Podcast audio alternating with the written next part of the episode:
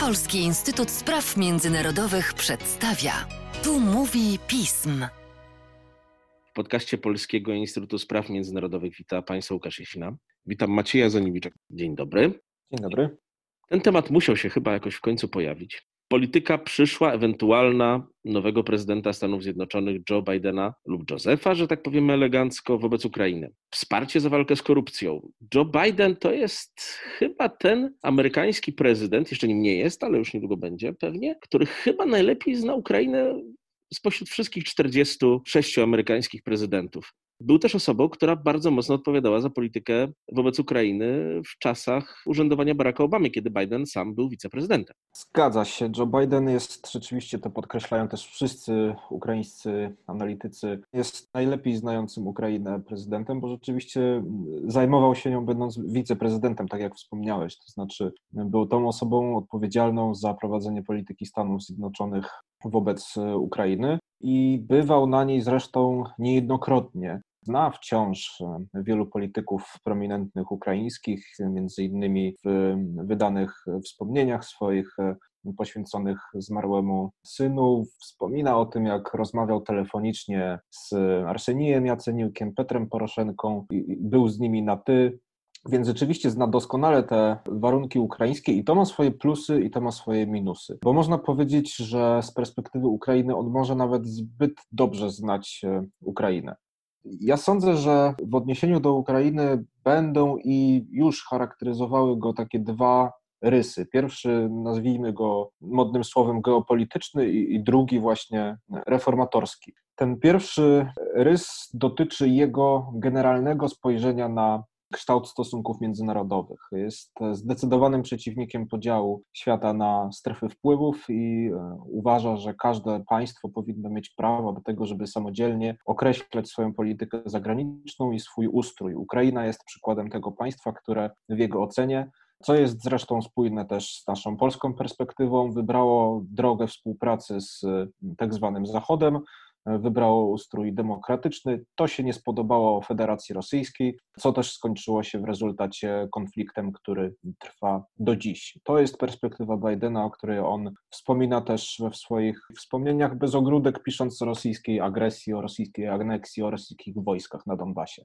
Więc to się może bardzo podobać Ukraińcom, bo będąc zresztą też wiceprezydentem, mocno zabiegał o wsparcie militarne dla Ukrainy, w tym o przekazywanie jej to się brzydko nazywa w tłumaczeniu na polski broń śmiercionośna. Chodzi oczywiście o to, aby nie wysyłać tylko hełmów czy e, kamizelek kuloodpornych, ale również, a przede wszystkim pociski przeciwpancerne Javelin, bo o to głównie chodziło wówczas. A więc pod tym względem jego prezentura może być naprawdę korzystna, zwłaszcza, że Biden chce doprowadzić do i chciał doprowadzić do zakończenia konfliktu w Donbasie i to jest spójne z e, głównym założeniem polityki zagranicznej Zełańskiego.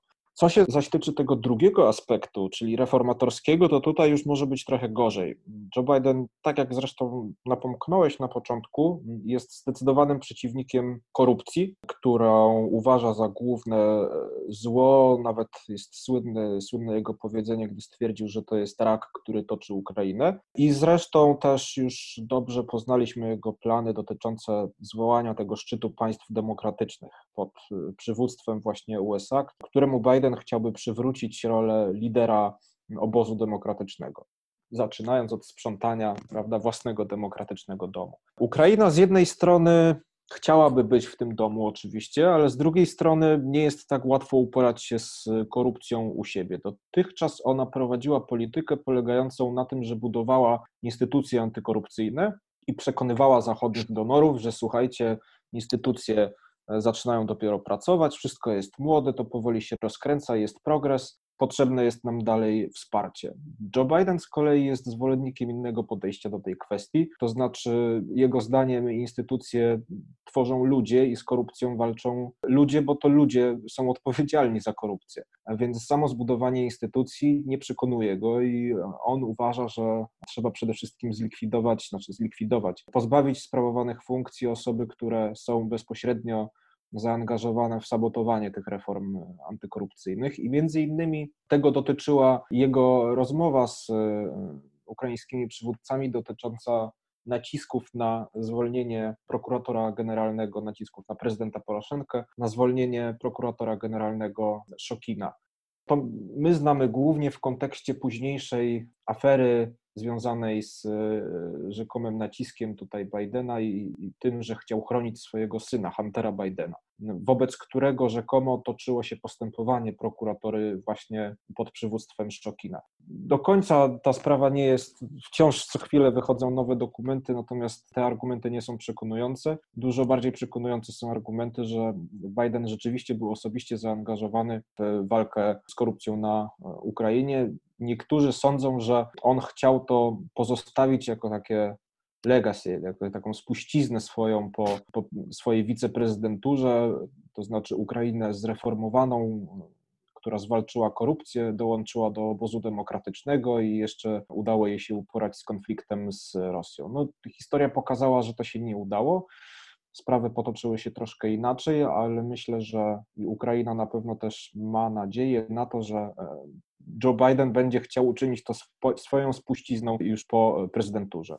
Mówisz o spuściźnie, mówisz o tych różnych rzeczach, ale jakie są realne możliwości tego, aby pewne określone elementy znalazły się w polityce Joe Bidena? Nie jest przecież samodzielnym graczem w Stanach Zjednoczonych, nie może realizować polityki ukraińskiej wyłącznie zgodnie ze swoimi przekonaniami.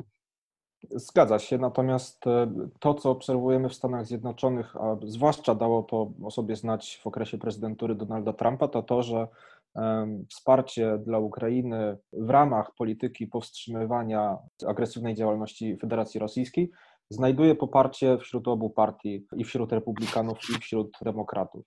Mogliśmy to zobaczyć na przykład, gdy kongres zatwierdził utrzymanie dofinansowania na reformę sił zbrojnych Ukrainy, mimo tego, że Donald Trump chciał obniżyć to dofinansowanie. A więc tutaj myślę, że polityka Bidena znajdzie poparcie e, kongresu. Natomiast jeżeli chodzi o realne działania, sądzę, że priorytetem mimo wszystko będzie ta korupcja i tutaj Stany Zjednoczone dysponują realnym instrumentem. To znaczy, chodzi oczywiście o e, wsparcie finansowe, wsparcie reform, wsparcie e, modernizacji sił zbrojnych. To jest coś, czym Dyplomacja amerykańska dysponuje od 2014 roku w stosunku do Ukrainy i to było różnie wykorzystywane. To znaczy, najpierw administracja Obamy, właśnie za sprawą głównie Joe Bidena, rządziła się takim przekonaniem wsparcie za reformy. Za administracji Trumpa troszkę to się zmieniło, bo Trump głównie stawiał na, na konkretne zyski finansowe dla samych Stanów Zjednoczonych, a więc to wsparcie miało być za kontrakty tak naprawdę. No i rzeczywiście wtedy dochodziło do tego, że e, Petr Poroszenko przyjeżdżał do Stanów Zjednoczonych z grudką węgla, który został wyeksportowany z Pensylwanii na Ukrainę jako taki symbol tego, że, że rzeczywiście Stanom Zjednoczonym i Trumpowi, pamiętamy sytuację w Pensylwanii, regionie też dotkniętym ponieważ uzależnionym w dużej mierze od przemysłu ciężkiego, od, od górnictwa, miał być symbolem tego, że Ukraina jest y, potrzebna samemu Trumpowi. Od tej logiki sądzę, że też Biden odejdzie i powróci do logiki wsparcie za reformy. Jeżeli tych reform nie będzie, a Ukraina boryka się teraz z olbrzymim kryzysem związanym właśnie z sabotażem e, reformy antykorupcyjnej na Ukrainie przez sąd konstytucyjny, jeżeli nie upora się z tym problemem, to myślę, że może liczyć się z obcięciem bądź wstrzymaniem wsparcia finansowego przez Stany Zjednoczone i uważam, że to jest e, ryzyko jak najbardziej realne. Natomiast Załański może to też wykorzystać paradoksalnie na swoją korzyść, bo tym środowiskiem, które realnie hamuje reformę na Ukrainie, nie jest sam Załański, samo biuro prezydenta, ale poszczególni deputowani. On może wykorzystać ten nacisk Stanów Zjednoczonych jako argument do tego, żeby, żeby jednak przeprowadzić te niekoniecznie popularne wśród niektórych polityków natomiast bardzo popularne w społeczeństwie reformy. Na pewno będziemy też mieli do czynienia z, może nie na pewno, ale z dużym prawdopodobieństwem to z kolei Zełęński będzie chciał, żeby Stany Zjednoczone zaangażowały się w rozwiązanie konfliktu w Donbasie. To znaczy, te sygnały zostały, były już komunikowane wcześniej. Zełański jeszcze w 19 roku wspominał o tym, że Stany Zjednoczone powinny dołączyć do formatu normandzkiego, który jest coraz mniej skuteczny, bądź w ogóle stracił skuteczność. Teraz w trakcie wyborów samorządowych przeprowadzono zostało taki sondaż prezydencki, w ramach którego zostało zadane pytanie, czy ludzie popierają wykorzystanie gwarancji wynikających z memorandum budapeszteńskiego. To wydawało się być niezbyt zrozumiałym pytaniem, natomiast wynik sondażu był taki, jakiego Zełński by się spodziewał, czyli większość opowiedziała się za wykorzystaniem, a kruczek polega na tym, że wśród tych gwarantów w memorandum znajdują się również Stany Zjednoczone i Wielka Brytania, a więc jest to mechanizmem, który można wykorzystać na arenie międzynarodowej do przeprowadzenia takiego manewru, że obywatele chcą, żeby Stany Zjednoczone i Wielka Brytania też się dołączyły, obywatele chcą zmiany formatu, formatu normandzkiego na jakiś bardziej skuteczny z udziałem Stanów Zjednoczonych. Sądzę, że Biden może chcieć włączyć się w te rozmowy, bo już za administracji Obamy e, był taki równorzędny do normandzkiego nieoficjalny format, gdzie Nuland Surukow, w ramach którego też dyskutowano między innymi kwestie dotyczące konfliktu na wschodzie Ukrainy. On w końcu e, nie był kontynuowany, natomiast e, myślę, że, że, że Stany Zjednoczone mogą chcieć się zaangażować, choć ciężko na razie prorokować, jaki to mogłoby mieć e, kształt. Natomiast rzeczywiście no, jeżeli chodzi o uregulowanie konfliktu w Donbasie, mamy do czynienia z impasem, który Ukraina chce przełamać i który też Stany Zjednoczone pod przywództwem Bidena mogą chcieć przełamać, a, a to już daje nadzieję na podjęcie jakichś działań. Jedna sprawa na koniec. Ona zajmuje bardzo dużo, Twoim zdaniem i moim, to może by się Państwu przyznać, nieproporcjonalnie dużo do jej znaczenia miejsca w prasie, sprawa Huntera Bidena, jego powiązań ekonomicznych, że tak to nazwijmy, z Ukrainą. Mm, ta sprawa pojawiała się w kampanii wyborczej Stanów Zjednoczonych, jak dużo ona może mieć wpływ na politykę Joe Bidena wobec Ukrainy, bo e, paradoksalnie przecież może wpływać na chęć jakiegoś uniknięcia skojarzeń, że za dużo rzeczy na tej Ukrainie Biden chce zrobić. Tak, to prawda. To jest też e, spora obawa analityków ukraińskich, którzy obawiają się, że Biden może nie chcieć za dużo robić, albo przede wszystkim nie angażować się personalnie w sprawy ukraińskie, żeby nie być podejrzewanym o to, że, że on ma jakieś tam interesy. Natomiast e, sprawa, myślę, że jest, jak stwierdziłeś, mocno przebrzmiała, nie będzie miała dużego wpływu na prowadzenie realnej polityki. Republikanie też popierają wspieranie Ukrainy, więc tutaj nie powinno być większych y, problemów w tej kwestii. Sądzę, że to, czego możemy się spodziewać, to stworzenie kolejnego stałego przedstawiciela do spraw e, Ukrainy, takiego jakim był Kurt Volker za administracji Bidena, tak żeby Biden nie musiał się personalnie zajmować. Zresztą też nie należy przeceniać tego, to nie będzie przecież wyglądało tak, że Joe Biden będzie połowę swojego czasu w Białym Domu poświęcał sprawom ukraińskim. Ukraina, i to powiedzmy sobie też szczerze, z perspektywy Stanów Zjednoczonych nie ma priorytetowego znaczenia ani gospodarczo, ani militarnie.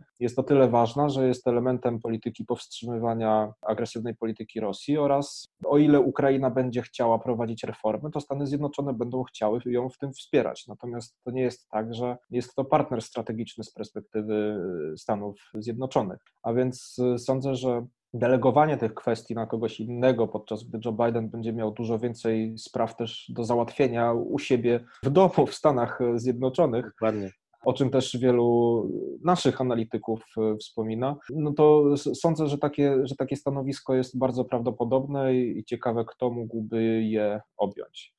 Pożyjemy, zobaczymy, ale dobrze wspomniałeś o tym. Na Ukrainie rzeczywiście widać takie trochę lekkie przesadzanie z tym, jak dużo czasu może poświęcać Joe Biden sprawom ukraińskim. Myślę, że, no, myślę, że nie tylko na Ukrainie.